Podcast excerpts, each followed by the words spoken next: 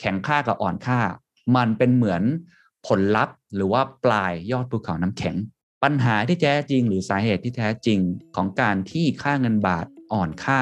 ง่ายมากครับ นั่นก็คือความต้องการเงินบาท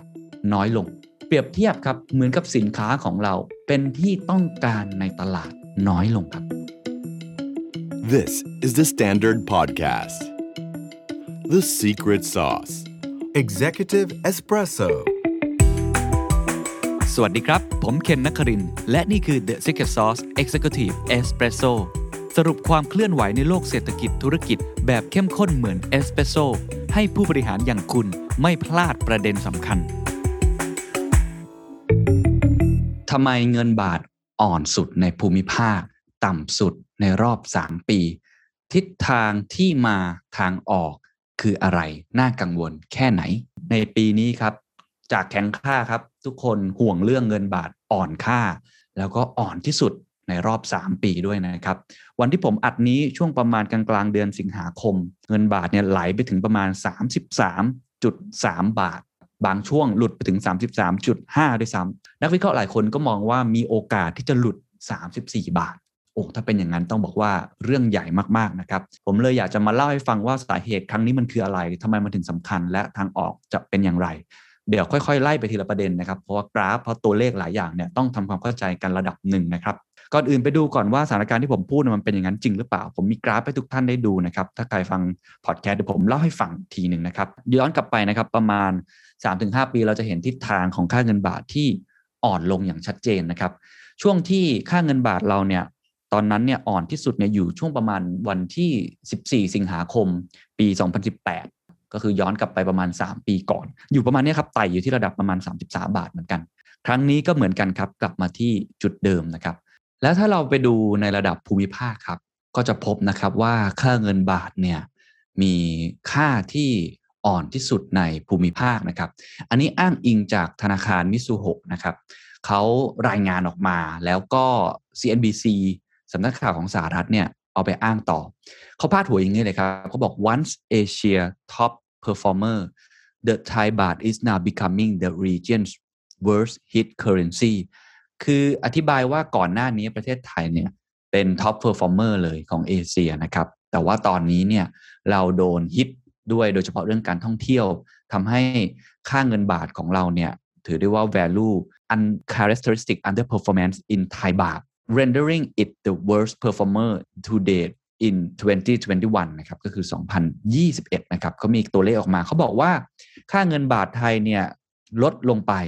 กว่า 10%เมื่อเทียบกับ US ดอลลาร์แบบ year to date นะครับตั้งแต่ต้นปี โดยอ้างอิงข้อมูลจาก Refinitiv Eikon Data นะครับรวมทั้งถ้าเกิดว่าไปเทียบกับภูมิภาคเนี่ยเขาบอกว่าเป็น the weakest performing ก็คือทำ performance ได้แย่ที่สุดในเอเชียแปซิฟิกเลย โดยที่เขาเทียบกับประเทศอื่นอย่างเช่นเยนของญี่ปุ่นเนี่ยนะครับก็คืออ่อนลงไป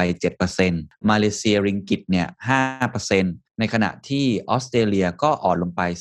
4.43%แต่ว่าของไทยเนี่ยหนักที่สุดนะครับก็คืออ่อนลงไปกว่า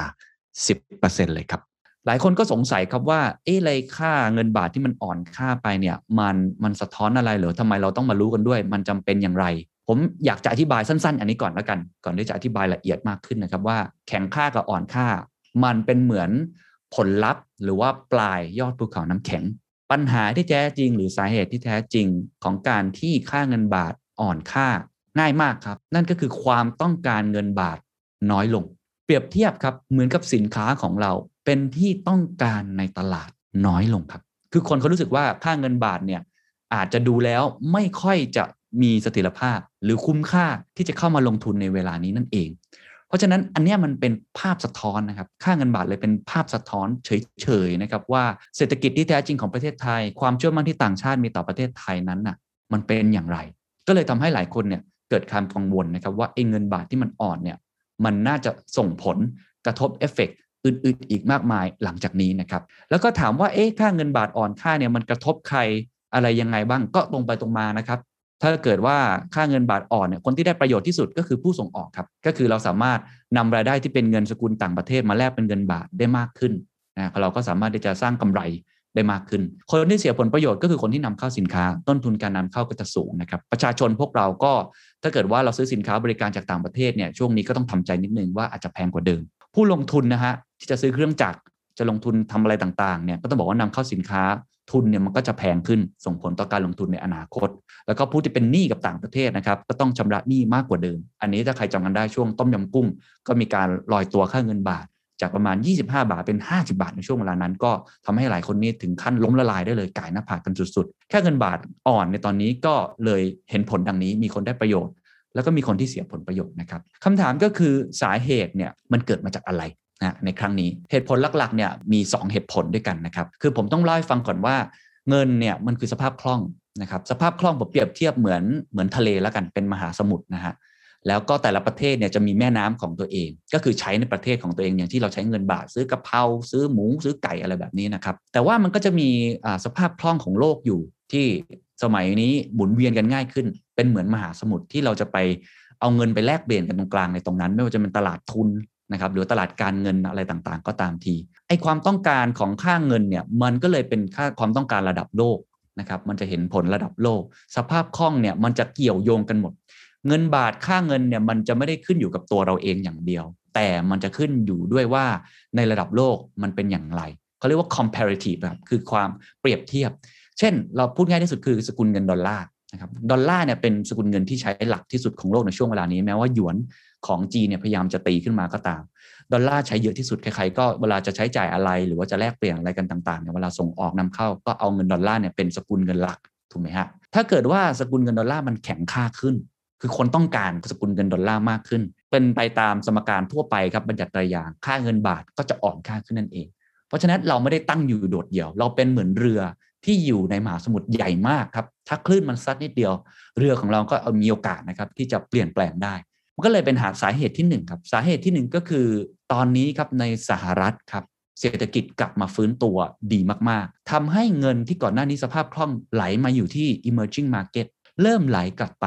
ที่สหรัฐอเมริกามากยิ่งขึ้น เราจะเห็นเลยครับว่าสหรัฐตลอดเวลา 2 ปีที่ผ่านมาเนี่ย QE นะครับ quantitative easing หรือการที่ผ่อนคลายเชิงปริมาณ ก็คืออัดเงินเข้ามาในระบบ สภาพคล่องเนี่ยเยอะมากคือกระตุ้นเศรษฐกิจก็เลยทำให้สภาพคล่องเอยเศรษฐกิจของสหรัฐเนี่ยกลับมาฟื้นตัวได้ดีมากในช่วงเวลาที่ผ่านมาการจ้างงานอะไรต่างๆเนี่ยต้องบอกว่าอัตราการว่างงานนลดต่ำลงกว่าที่คาดไว้ค่อนข้างเยอะ หรือว่าดัชนีความเชื่อมั่นผู้บริโภค ดัชนีความเชื่อมั่นของผู้จัดซื้อจัดจ้างนะครับหรืออุตสาหกรรมต่างๆเนี่ยกลับมาอยู่ในทิศทางที่ดีขึ้น ผมลองพากลับไปดูกราฟ QE ครับเราจะเห็นภาพชัดมากขึ้นนะครับ ว่าการที่เขาอัดฉีดเงินเข้ามาในระบบเนี่ยมันเพิ่มมากขึ้นมากแค่ไหน ถ้าเรามองย้อนกลับไปตั้งแต่ช่วงปี 2008 ตอนนั้นเราทำ QE 3 ครั้งนะครับจนถึง 2014 เนี่ยกว่าใจที่เราจะเห็นการถอนคันเร่งออกมาเนี่ยนะครับ ตอนนั้นก็ต้องบอกว่าสภาพคล่องอัดมาเข้ามาเยอะมาก ในครั้งนี้ต้องบอกว่ามันมากกว่านั้นอีกนะครับหลายเท่าตัว ตั้งแต่ 2020 ที่ผ่านมาเราอัดสภาพคล่องเข้ามา อธิบายทุกท่านเข้าใจบางคนไม่ได้อยู่ในวงการการเงินนะการอัดสภาพคล่องความหมายไม่ใช่ว่าเขา helicopter printing money ไม่ใช่แบบนั้นไม่ใช่เขาโปรยเงินสดมาเพราะถ้าทำอย่างนั้นเงินจะเฟ้อสูงมาก วิธีการก็คือเฟดนะหรือธนาคารกลางสหรัฐเนี่ยเขาทำการที่ปั๊มเงินออกมา แล้วไปซื้อพันธบัตรสหรัฐ โดยเฉพาะพันธบัตร 10 ปี เพื่อที่จะทำให้ต้นทุนในการกู้ยืมของเอกชนเนี่ยมันลดต่ำลงคือดอกเบี้ยต่ำอะไอทีหนึ่งเวลาเขาเอาเงินของ ธนาคารกลางของสหรัฐเนี่ยไปซื้อพันธบัตรเนี่ยหนึ่งคนที่ได้ผลรับผลประโยชน์ก็คือทางสหรัฐ รัฐบาลกลางสหรัฐเอง ก็คือของคุณโจไบเดนเนี่ยจะมีเงินไปอัดฉีดถูกไหมครับ เพราะการที่เขาออกพันธบัตรมาเนี่ยเขาออกมาเพื่อที่จะขอกู้เงินจากคนอื่นๆ แล้วเดี๋ยวไปคืนเงินทีหลังคือยืมเงินจากอนาคตมาใช้นั่นเอง แต่ว่าเฟดเข้าไปเป็นคนเข้าไปอุ้มไปซื้อตรงนี้เข้ามา ก็ทำให้ไบเดนสามารถที่จะอัดฉีดงบได้มหาศาลมากๆ ใครได้ตามข่าวจะรู้ครับว่า เขาเพิ่งผ่านร่างไปในช่วงมีนาคมนะครับออกมาเป็น 1.9 trillion นะครับไม่ใช่ไม่ใช่ billion trillion นะครับมากที่สุดครั้งหนึ่งในประวัติศาสตร์ เป็น American Rescue Plan เพื่อจัดการเรื่องโควิดเยียวยาอะไรต่างๆ ล่าสุดนะครับเริ่มผ่านร่างมาอีกหลายแผนนะครับไม่ว่าจะเป็นเรื่องของ infrastructure plan คือ 1 ล้านล้าน 1 ทริลเลียนโครงสร้างพื้นฐาน และกำลังจะผ่านอีก 3.5 ล้านล้าน ผมพูดตัวเลขในระดับล้านล้านทั้งหมดนะครับอัดฉีดเข้ามาเพิ่มอีก อัดฉีดเรื่องอะไรครับ ไม่ว่าจะเป็นเรื่องของ jobs plan ทำให้คนสร้างงานมากขึ้น ไม่ว่าจะเป็นอาชีพเรื่องของ family plan ทำให้การศึกษาดีขึ้น ครอบครัวคนท้องดูแลตรงนี้จะไบเดนค่อนข้างเน้นมาก หรือว่าในเรื่องของ green economy เศรษฐกิจสีเขียวลงทุนในเรื่องของพลังงานหมุนเวียน electric vehicle อัดฉีดเข้ามาต่างๆ ตรงเนี้ยทำให้สหรัฐมีต้นทุน เพราะว่าเฟดเนี่ยปิ้นเงินออกมา อันนี้ขาหนึ่ง ซึ่งแน่นอน ส่งผลกระทบทั้งในแง่ของสภาพคล่องคือตลาดการเงินตลาดทุน และตลาด real sector คือตลาดจริงด้วย เพราะทำให้สหรัฐนั้นมีต้นทุนในการอัดฉีดเข้ามาก็เศรษฐกิจก็กลับมา อันที่ 2 คนที่รับผลประโยชน์ครับก็คือบริษัทเอกชน เพราะการที่เฟดอัดฉีดเงินเข้ามาในระบบแบบนี้นะครับก็จะทำให้บอลยิวบอลยิวคือปันผลของพันธบัตร10 ปีเนี่ยลดต่ำลงนะครับดอกเบี้ยมันลดต่ำลง การที่ดอกเบี้ยลดต่ำลงเปรียบเทียบง่ายๆเลยครับทุกท่านเหมือนกับทุกท่านไปกู้เงิน มาใช้จ่ายเนี่ยมาซื้อเครื่องจักรหรือว่าทำอะไรก็ตามทีทำมาหาเลี้ยงชีพเนี่ยทุกท่านก็อยากได้ดอกเบี้ยต่ำๆถูกไหมครับทำให้ดอกเบี้ยมันต่ำลง ซึ่งตอนนี้ดอกเบี้ยสหรัฐมันก็ต่ำอยู่แล้วนะครับ ก็คือศูนย์เปอร์เซ็นต์เนี่ยนะฮะ แต่ว่าปริมาณเงินอัดเข้ามาเพิ่มอีกที่ทำให้ต้นทุนในการกู้ยืมมันน้อยลงไปอีก ก็เป็นการจูงใจ ทำให้บริษัทเอกชนบริษัทใหญ่ๆเนี่ยมีความสามารถในการแข่งขันที่จะไปกู้เงิน เพื่อมาพัฒนาบริษัทตัวเอง หรือว่าทำให้เงินเนี่ยมันก็เศรษฐกิจมันเดินต่อไปได้ อันนี้เป็นเหตุผลหลักๆ อันที่หนึ่งที่ผมพยายามอธิบายให้ทุกท่านเห็นภาพ เพื่อจะได้สอดรับกัน เพราะว่าอธิบายค่าเงินอย่างเดียวมันอาจจะเข้าใจไม่ครบโครงสร้างทั้งหมดนะครับทำให้เศรษฐกิจสหรัฐกลับมากลับมาดีขึ้นเรื่อยๆ กลับมาดีขึ้นถึงขั้นที่ว่าการที่เขา QE นะครับ อัดฉีดเมื่อกี้ที่ผมพูดเนี่ยประมาณเดือนละ 1 2 0 0 0 0 ล้านสหรัฐเนี่ยเริ่มมีสัญญาณว่าจะ QE tapering QE tapering ความหมายก็คือการที่จะเริ่มที่จะเลิกผ่อนคลายหรือถอนคันเร่ง เอางี้แล้วกันขับรถมาเร็วมากเลยครับ อัดเงินเข้าไปในระบบมากๆ เริ่มจะถอนคันเร่งออกแล้ว แต่ว่าคราวนี้เขามีบทเรียนครับ เพราะถ้าท่านไปดูกราฟอีกกราฟหนึ่งก็จะเห็นกราฟเลยว่าทุกครั้งใน 2008 เป็นต้นมา ถ้าเขาจะถอนคันเร่งปุ๊บเนี่ยสัญญาณจะเปลี่ยนทันที หรือว่าตลาดจะตกใจครับเรียกได้ว่าเขาตกใจ ตกใจก็คือว่าเฮ้ยถ้าเมื่อน้ำที่มีอยู่ในแม่แมน้ำเราเนี่ยในมหาสมุทรจู่ๆมันเหือดแห้งไป เราจะอยู่กันยังไง สภาพคล่องมันหายไปมันจะฝืด ก็ทำให้มันเกิดความผันผวนค่อนข้างเยอะมาก แต่ครั้งนี้เฟดเหมือนจะมีบทเรียนครับเขาก็เลยค่อย ๆ ส่งสัญญาณออกมา ส่งสัญญาณออกมาหลายครั้งแล้วทุกครั้ง แล้วก็เดี๋ยวปลายเดือนสิงหาคมนี้จะมีการประชุมกันอีกครั้งในแจ็คสันโฮซิมโพเซียมก็น่าจะมีการส่งสัญญาณ ว่าไอการที่เขาอัดฉีดเข้ามาเดือนละประมาณ1นึ่งแสนสองหมื่นล้านสหรัฐเนี่ย น่าจะมีการค่อยๆ ถอนออกทยอยถอนออกคือไม่ได้ถอนหวบ เหมือนดึงพรมครับ ใครที่ยืนอยู่บนพรมเนี่ยแล้วถ้าโดนเดินดึงพรมบางทีเดียวมันล้มหมดเลยใช่ไหมครับเขาจะค่อย ๆ ทยอยถอนออก ก็ทำให้ตลาดเริ่มมองเห็นสัญญาณแล้วบวกกับเริ่มมีสัญญาณนอกจากจะเริ่มการถอนคันเร่ง QE แล้ว คือการที่จะขึ้นดอกเบี้ยครับ ตอนนี้ศูนย์เปอร์เซ็นต์อยู่ มีการทยอยขึ้นดอกเบี้ย อธิบายสำหรับท่านที่อาจจะไม่ได้เข้าใจเรื่องเศรษฐศาสตร์ การขึ้นดอกเบี้ยเนี่ยมีไว้เพื่ออะไร เพื่อไม่ให้เศรษฐกิจมันร้อนแรงจนเกินไปเศรษฐกิจสหรัฐไปถึงจุดนั้นแล้วนะครับ กลัวเศรษฐกิจจะร้อนแรงจนเกินไป ก็อาจจะทำให้เงินเฟ้อเลยต่างๆ ได้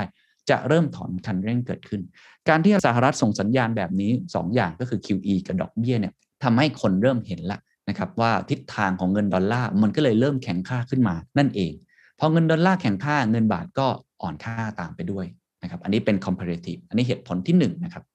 เหตุผลที่ 2 อันนี้ตรงไปตรงมาครับ ก็คือในประเทศไทยเองนั่นเองนะครับ ก็คือเศรษฐกิจของประเทศไทยเนี่ย มันโดนเรื่องของโควิดฮิตมากกว่าที่เราคิดไว้ค่อนข้างเยอะ ก็คือในระลอกที่ 3 แล้วก็ข้ามมาสู่เดลต้าระลอกที่4เนี่ยต้องว่ากันตามตรงก็คือเราเอาไม่ค่อยอยู่จริง ๆ ศูนย์เศรษฐกิจทุกศูนย์นะฮะปรับลดประมาณการ GDP ลง อย่างแบงก์ชาติเองนะครับ ก็ปรับประมาณการ GDP จาก 1.8 เนี่ยเหลือ 0.7%นะครับหรือว่าหน่วยงานเอกชนอย่างกกรอเองนะครับ ที่เป็นการร่วมงานระหว่างสมาคมธนาคาร สภาอุตสาหกรรม แล้วก็สภาหอการค้านะครับ ก็มองลบกว่านั้นคือประมาณลบ 1.5 เลยด้วยซ้ำนะครับนั่นหมายความว่าถ้าเกิดว่าติดลบ 1.5 หรือว่าลบอาจจะน้อยกว่านี้เองก็ตามเนี่ย เท่ากับว่าเศรษฐกิจไทยจะเป็น double dip recession นะครับ ปีที่แล้วเราลบไปแล้ว 6.1 ถ้าปีนี้ลบอีก เท่ากับว่าเราลบ 2 ปีซ้อนนี่ย้อนกลับไปเหมือนช่วงต้มยำกุ้งเลย แล้วก็จะหนักหนาสาหัสมากนะครับ รวมทั้งถ้าเรามองในแง่ของวัคซีนเองเนี่ยตอนนี้เราก็กระจายวัคซีนอาจจะยังได้ไม่ดีพอไม่เต็มประสิทธิภาพ ก็ทำให้ภาพของเศรษฐกิจไทยเนี่ยมันมันไม่ค่อยดีนะครับเสถียรภาพของเศรษฐกิจไทยมันก็เลยค่อนข้างที่จะแย่ลงก็ว่ากันตามตรงไปตรงมาครับ ทั้งในแง่ของเงินทุนไหลเข้าไหลออกโดยตรงๆเลยนะครับก็คือในตลาดหุ้น หรือว่าเงินอื่นๆ ในเรื่องของการท่องเที่ยวเองเราก็จะเห็นภาพชัดแบบนั้น เช่นเราลองไปดูเรื่องของต่างชาติเนี่ยขายหุ้นไทยทะลุ1 0 0 0 0แสนล้านนะฮะคือต้องบอกว่าตอนนี้เนี่ยในปี 2564 ที่ผ่านมาเนี่ยต่างชาติขายเป็นค่อนข้างเยอะมากนะครับคือทยอยขายออกก็ว่ากันตามตรงครับนักลงทุนเนี่ยเขาเสิร์ช for you ก็จะไปหาประเทศที่น่าจะมีศักยภาพ ในการเติบโตทางเศรษฐกิจมากกว่านะครับอย่างที่ผมบอกเขาเลยถอนเงินบางทีกลับไปสหรัฐหรือกลับไปแต่ละที่เองก็ตามที ก็ถอนเงินออกมาค่อนข้างเยอะ การถอนออกมาก็คือความต้องการเงินบาทมันก็เลยลดน้อยถอยลงด้วย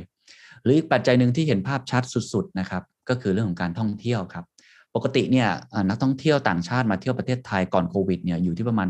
39-40 ล้านคน ก็สร้างรายได้ให้กับประเทศไทยมหาศาลมาก ๆ คิดเป็น 10-20%ของ GDP แต่ว่าในปีนี้จาก 40 ล้านคนให้ทุกท่านลองเดาเล่นๆครับว่าปีนี้จะเหลือเท่าไหร่นะฮะบางคนมองโลกในแง่ดีครับว่าอาจจะได้สัก 1 ล้าน อันนี้คือแง่ดีสุดๆนะครับถ้ามองโลกตามปกติแบงก์ชาติบอกว่าน่าจะประมาณ 3-4แสน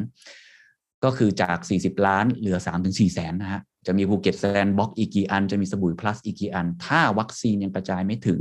หรือว่าการที่ต่างชาติเองเขาไม่อนุญาตให้นักท่องเที่ยวตัวเองมาประเทศไทย จะจีนเองสหรัฐเองเนี่ย มันก็ทำให้ความต้องการในการใช้เงินบาทนะฮะในประเทศไทยเนี่ยมันลดน้อยถอยลงไปด้วยนะครับ อันนี้ก็เลยเป็นภาพสะท้อนที่ทำให้เห็นว่ามัน 2 ปัจจัยมันเชื่อมโยงซึ่งกันและกัน หลายคนก็เลยอยากจะให้อธิบายเพิ่มเติมสักเล็กน้อยถึงคำคำนี้ครับ คือคำว่าดุลบัญชีเดินสะพัด ดุลก็คือสมดุลนะเดินสะพัดคือมาจาก 2 อย่างหลักๆ คือดุลการค้า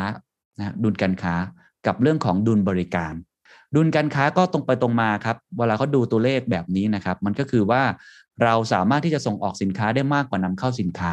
นั่นเอง ก็คือเราส่งออกมากกว่า รายรับเรามากกว่านะครับกับการที่เราจ่ายเพื่อนำเข้าสินค้าอะไรมาต่างๆ ประเทศไทยเนี่ยเป็นประเทศที่เกิดดุลการค้ามาตลอด 7-8 ปีที่ผ่านมา แต่ว่าในปีนี้ครับน่าจะเป็นปีแรกในรอบ 8 ปีที่เราจะมีการขาดดุล จากเดิมเราคาดว่าจะเกินดุลประมาณ 1.2 พันล้านดอลลาร์สหรัฐ ปีนี้น่าจะขาดดุลประมาณ 1.5 พันล้านดอลลาร์สหรัฐ ก็เป็นครั้งแรกที่เราขาดดุลบัญชีเดินสะพัดเหตุผลก็อย่างที่ผมบอกไปแล้วหนึ่งก็คือแม้ว่าเราปีนี้ส่งออกจะเป็นเครื่องจักรหลัก แต่อันที่สองสำคัญกว่า คือคำว่าดุลบริการครับ ดุลบริการคือรายรับจากการให้บริการ ลบด้วยรายจ่ายจากการใช้บริการ รายรับก็คือท่องเที่ยวนั่นเองนะครับ คือเขาคิดเวลานักเศรษฐศาสตร์เขาคิดเนี่ยเขาคิดคล้าย ๆ กันเวลาเขาทำ GDP นี่ยนะครับ การส่งออกอย่างหนึ่งถ้าไม่นับเป็นผลิตภัณฑ์คือนางสร้างส่งออกเชิงบริการ ก็คือการท่องเที่ยวนั่นเอง การที่นักท่องเที่ยวต่างชาติ 40 ล้านคนมาใช้จ่ายในประเทศไทยนะครับ มานวดไปเที่ยวไปซื้อกะเพราไปกินซีฟู้ดที่พัทยา หรือจะไปขี่ช้างที่เชียงใหม่ เขาต้องแลกเป็นเงินบาท การที่เขาแลกเป็นเงินบาทเนี่ยก็ทำให้ประเทศไทยได้รายรับจากนักท่องเที่ยวต่างชาตินั่นเอง แต่ว่าตอนนี้มันหายไปไม่รู้กี่สิบกี่ร้อยเท่าเนี่ยนะครับ ก็ทำให้รายรับจากการให้บริการของเราเนี่ยหายไปมหาศาลเลยทีเดียว นั่นเป็นเหตุผลครับทำให้ประเทศไทยปีนี้จะมีการขาดดุลบัญชีเดินสะพัดครั้งแรกในรอบ 8 ปี ถ้าเป็นอย่างนั้นจริงบวกกับเรื่องของต่างชาติขายหุ้นด้วยหรืออะไรต่างๆ แบบนี้นะครับ ภาพสะท้อนมันก็เลยจะทำให้เห็นนะครับว่า เงินมันก็เลยอ่อนค่าลง นะครับเงินบาทก็เลยอ่อนเพราะความต้องการของเงินบาทเนี่ยมันลดลงไป อันนี้คือ 2 สาเหตุหลักๆผมสรุปอีกครั้ง 2 สาเหตุหลักๆ ในช่วงเวลานี้นะครับก็คือการที่ 1 ประเทศอื่นเนี่ยพูดง่ายๆ คือเขาวิ่งแล้วนะครับเขาไปแล้วแล้วเขาก็ทำให้เงินของเขาเนี่ยมันแข็งค่าขึ้นเพราะความต้องการดอลลาร์มันเพิ่มมากขึ้น อันที่ 2 ก็คือเรื่องของประเทศไทยเองเนี่ยยังตกขบวนอยู่ผมพูดตรงๆ ก็คือยังฟื้นตัวช้ากว่าคนอื่นๆ โดยเฉพาะการท่องเที่ยวที่ปกติเนี่ยมันเป็นรายรับที่สำคัญมากของเราสองสาเหตุหลักๆ นี้ก็เลยทำให้ค่าเงินบาทนะครับมีทิศทางที่จะอ่อนลงไปเรื่อยๆ ผมคงไม่สามารถที่จะมองได้ชัดเจนนะครับ ว่าทิศทางมันจะอ่อนไปถึงเมื่อไหร่อะไรยังไง แต่หลายศูนย์วิจัยนะครับ ก็คาดว่าก็คงจะอ่อนไปจนถึงช่วงประมาณสิ้นปี แล้วก็อาจจะหลุดไปถึง 34 บาทอะไรแบบนั้นก็ก็เป็นไปได้เหมือนกัน มาถึงช่วงท้ายครับ ผมอยากจะทิ้งท้ายทัก2เรื่องด้วยกันนะครับ เรื่องแรกก็คือจะแนวทางหลังจากนี้ มันจะเป็นยังไงต่อไป โดยเฉพาะสำหรับนักธุรกิจนะครับ อันที่ 2 ก็คือสำหรับผู้ที่เกี่ยวข้องด้านนี้โดยตรงนะครับ ก็คือแบงก์ชาติเนี่ยเขามองเรื่องนี้ยังไง แล้วก็จริง ๆ อย่างที่ผมบอกว่าค่าเงินบาทเนี่ยมันเป็นแค่ภาพสะท้อนหนึ่งของโรคอะ จริง ๆ มันมีโรคที่ซ่อนอยู่ข้างในเนี่ยมันเป็นปัญหาเชิงโครงสร้างที่ต้องแก้ไขนะครับแต่ผมไปอันแรกก่อนก็คือข้อเสนอแนะสำหรับนักธุรกิจนะครับก็ตรงไปตรงมาครับผู้ประกอบการที่ทำธุรกิจนำเข้าส่งออกก็ควรที่จะให้ความสำคัญกับการบริหารความเสี่ยงอัตราแลกเปลี่ยน โดยใช้เครื่องมือต่างๆ ที่เหมาะสมในการป้องกันความเสี่ยงล่วงหน้า ไม่ว่าจะเป็นการซื้อ forward หรือว่าสัญญาซื้อขายเงินตราต่างประเทศในอนาคตด้วยอัตราแลกเปลี่ยนที่กำหนดไว้ล่วงหน้าก็คือ lock rate เอาไว้นะครับโดยกลุ่มผู้นำเข้าก็ควรเพิ่มสัดส่วนการ hedge นะครับขณะที่ผู้ส่งออกก็สามารถลดสัดส่วนการ hedge ได้เช่นกัน เพราะว่าคนส่งออกก็จะได้รับผลประโยชน์นะครับแล้วนอกจากนี้ก็คงต้องติดตามข่าวสารอย่างใกล้ชิดนะครับโดยเฉพาะอย่างที่ผมบอกเมื่อกี้เหตุผล 2 ปัจจัยคือต่างประเทศกับในประเทศนะฮะเพราะฉะนั้นเอาต่างประเทศก่อนแล้วกัน ก็ต้องดูสัญญาณของเฟดในเรื่องของอไม่ว่าจะ dot plot ก็คือการดูว่าจะขึ้นดอกเบี้ยเมื่อไหร่หรือว่าการ QE tapering นะครับการที่จะทำให้ลดการผ่อนคลายเรื่องของมาตรการทางการเงิน รงนี้ลงไปจะเป็นอย่างไร ดัชนีราคาผู้บริโภค ดัชนีราคาผู้ผลิตของสหรัฐ อัตราการจ้างงาน อันนี้ต้องดูอย่างต่อเนื่องนะครับ เพราะมันจะมีผลสำคัญอย่างยิ่ง อันที่ 2 ก็คือดูในประเทศครับ ในประเทศผมก็คงจะพูดบ่อยแล้วนะครับ เศรษฐกิจในตอนนี้เนี่ยมันไม่ได้อยู่ได้โดดโดดสำคัญที่สุดมันคือวัคซีน ถ้าวัคซีนมาแล้วก็กระจายได้อย่างรวดเร็ว สถานการณ์สาธารณสุขแบกรับเรื่องของอผู้ป่วยอะไรต่างๆ เริ่มดีขึ้น หรือว่าอัตราผู้ติดเชื้ออัตราผู้เสียชีวิตเนี่ยอยู่ในทิศทางที่ดีขึ้น ก็มีโอกาสครับที่จะทำให้ประเทศเนี่ยมันสามารถกลับมาเดินได้พอประเทศกลับมาเดินได้ท่องเที่ยวเริ่มกลับทยอยกลับมาเปิด หรือว่าเศรษฐกิจ economic activity ต่างๆ เริ่มกลับมาดีขึ้น เรื่องของผลประกอบการของบริษัทในตลาดหลักทรัพย์ที่เริ่มมีทิศทางที่ดีขึ้นเงินทุนก็จะเริ่มไหลกลับเข้ามา ก็เปรียบเทียบเหมือนเมื่อกี้ก็เหมือนน้ำจากมหาสมุทรที่เป็นดอลลาร์มันเริ่มไหลเข้ามาในในแม่น้ำหรืออ่าวไทยมากยิ่งขึ้นก็ทำให้ความต้องการเงินบาทของเรามันเพิ่มมากขึ้น ก็อาจจะให้ทิศทางเงินบาทเริ่มกลับมาดียิ่งขึ้นได้ อันนี้ก็ต้องดูเป็น 2 เรื่อง ไว้หลักๆนะครับแต่ว่าเรื่องที่ผมอยากจะพูดที่สุดก็คือเรื่องนี้ครับว่าจริง ๆ แล้วอดีตผู้ว่าแบงค์ชาติเคยพูดไว้ประโยคนึงนะครับดรวิรไทยสันติภพพูดไว้น่าสนใจมากเขาบอกว่าค่าเงินบาทเปรียบได้เหมือนกับอาการไข้ คือถ้าเป็นแค่อาการภายนอก ก็แก้ได้ด้วยยาแก้ไข้ หรือมาตรการทางการเงิน แต่ถ้าเกิดจากอาการอักเสบภายใน ค่าเงินบาทแข็ง เพราะเราเกินดุลบัญชีเดินสะพัดสูง ก็ต้องแก้ไขที่สาเหตุเชิงโครงสร้างด้วย ไม่สามารถใช้ยาแก้ไขได้อย่างเดียว เช่นเดียวกันครับถ้าครั้งนี้ค่าเงินบาทอ่อน ปกติเราจะมีปัญหาเงินบาทแข็งค่อนข้างเยอะนะครับ แต่ครั้งนี้ค่าเงินบาทอ่อนมันสะท้อนปัญหาในเชิงระยะสั้นระยะกลางว่าเศรษฐกิจไทยมันมันฟื้นตัวตามเศรษฐกิจโลกไม่ทัน มันต้องแก้ที่ตรงนี้ เพราะต่อให้แบงก์ชาติเนี่ยช่วยเข้าไปแก้ไม่ว่าจะเป็นเรื่องของเงินสำรองระหว่างประเทศ ที่ตอนนี้เขาก็พยายามดูอยู่นะครับ คือโดยปกติผมจะแบบนี้ถ้าเกิดว่าเงินบาทมันแข็งเนี่ยเขาก็จะใช้วิธีการชะลอด้วยการเข้าซื้อเงินดอลลาร์แล้วก็ขายเงินบาทในอัตราแลกเปลี่ยน แต่ถ้าเกิดว่าเงินบาทเนี่ยมันอ่อนมากนะครับ อย่างตอนนี้เองเนี่ย ผมทราบว่าก็มีการเริ่มทำแบบนี้ไปแล้วเหมือนกันก็คือ เข้ามาดูแลด้วยการซื้อเงินบาทแล้วก็ขายเงินดอลลาร์ที่อยู่ในเงินสำรอง ซึ่งกรณีนี้ก็ส่งผลให้ปริมาณเงินสำรอง หรือที่เรียกว่าเงินสำรองระหว่างประเทศเนี่ยมันลดลง ตรงเนี้ยจริง ๆ มันเป็นการแก้ปัญหาที่ว่ากันตามตรงก็คือที่ปลายทางก็คือแก้ไปตามอาการนะคืออาการภายนอก แต่ว่าปัญหาเชิงโครงสร้างจริง ๆ ที่เราต้องแก้ไข นะครับมันคือเรื่องของเศรษฐกิจจริง ๆ ในครั้งนี้เงินบาทอ่อนก็ต้องแก้ในตรงนี้ให้เศรษฐกิจกลับมาฟื้นตัวทัน แต่ทุกคนก็เชื่อครับว่าเมื่อเศรษฐกิจกลับมาฟื้นตัวแล้ว หรือว่าสหรัฐถอน QE อะไรต่างๆเนี่ยนะครับมันก็จะกลับไปสู่ลูปเดิมก็คือค่าเงินบาทก็จะกลับมาแข็งและเพราะนั้นมันเป็นปัญหาเชิงโครงสร้าง อย่างแบงก์ชาติก็อธิบายไว้นะครับไม่ว่าจะเป็นเรื่องการเข้าสู่สังคมสูงวัย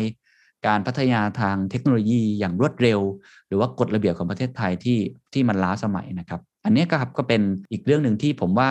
เป็นบ่อกเกิดของอาการค่าเงินบาทในทุกวันนี้ที่ทำให้เห็นนะครับ นี่ก็คือทั้งหมดนะครับก็หวังว่าจะทำให้ทุกท่านได้เห็นภาพที่มาที่ไปของค่าเงินบาทที่อ่อนค่าที่สุดในรอบ 3 ปี ทั้งที่มาทั้งทิศทางหลังจากนี้ ทางออกเชิงโครงสร้างจริง ๆ ก็หวังว่าจะเป็นประโยชน์กับทุกท่านนะครับ สวัสดีครับ ถ้าคุณผู้ฟังที่กำลังฟัง episode นี้อยู่นะครับกำลังทำธุรกิจที่เกี่ยวข้องกับการนำเข้าสินค้าหรือว่าบริการ หรือว่ามีความจำเป็นที่จะต้องโอนเงินระหว่างประเทศนะครับ ผมขออนุญาตแนะนำ solution ที่สามารถตอบโจทย์ทุกท่านได้ นั่นก็คือกรุงไทย Warp ครับ feature บริการโอนเงินต่างประเทศ บนแอปกรุงไทย next ข้อดีของ feature นี้นะครับก็คือถูกครับ ค่าธรรมเนียมมีราคาถูก แล้วก็ช่วงนี้มีโปรโมชั่นนะครับ ฟรีค่าธรรมเนียมเมื่อโอนไปยัง 4 ประเทศยอดฮิต ไม่ว่าจะเป็นสหรัฐอเมริกา อังกฤษ ฮ่องกง แล้วก็สิงคโปร์ เป็นสกุลเงินของประเทศนั้นๆ ตั้งแต่วันนี้ถึง 31 สิงหาคมนี้นะครับแล้วก็อีกข้อดีหนึ่งก็คือเรื่องของความเร็วครับ ทันทีที่คลิกก็โอนเงินแบบ real-time ปลายทางเนี่ยจะได้รับเงินทันทีไม่เกิน 2 วันทำการ โอนเงินได้สูงสุดถึง 1.5 ล้านบาทต่อครั้ง มากถึง 13 สกุลเงิน ครอบคลุม 150 ประเทศทั่วโลก นอกจากนี้เรทก็ยังดีด้วยนะครับ อัตราแลกเปลี่ยนที่ถูกกว่า เมื่อโอนเงินไปต่างประเทศผ่าน Inter Wallet พร้อมรับอัตราแลกเปลี่ยนพิเศษ สามารถทยอยแลกเงินเก็บไว้ได้ เพื่อลดความเสี่ยงจากอัตราแลกเปลี่ยนผันผวน แล้วก็มั่นใจได้ครับด้วยระบบที่มีมาตรฐานผู้โอน จะได้รับสลิปอิเล็กทรอนิกส์เป็นหลักฐานการโอนสำหรับคนที่ยังไม่มีบัญชีกรุงไทยครับแต่ต้องการโอนเงินต่างประเทศผ่านกรุงไทยวาร์ป ก็ทำได้ง่าย ๆ ไม่ต้องไปสาขา 3 ข้อนี้เลยครับ 1 ครับดาวน์โหลดแอปกรุงไทย Next นะครับ 2. เลือกเปิดบัญชีกรุงไทย Next Savings บนแอปกรุงไทย Next แล้วก็ 3 ครับ ยืนยันตัวตนผ่าน NDID เท่านี้เองนะครับ ง่ายมากๆ ตอบโจทย์กลุ่มลูกค้านักธุรกิจนำเข้าที่จำเป็นต้องโอนเงินไปต่างประเทศ แล้วก็ผู้ปกครองที่ส่งบุตรหลานเรียนต่างประเทศ สามารถเข้ามาเช็คเรทดีๆ ได้ผ่านทางมือถือตลอด 24 ชั่วโมง ตัดสินใจโอนได้เพียงคลิกบนมือถือ ไม่ต้องเสียเวลาเดินทาง แล้วก็เสี่ยงรับเชื้อตอนที่กำลังออกจากบ้านด้วยนะครับ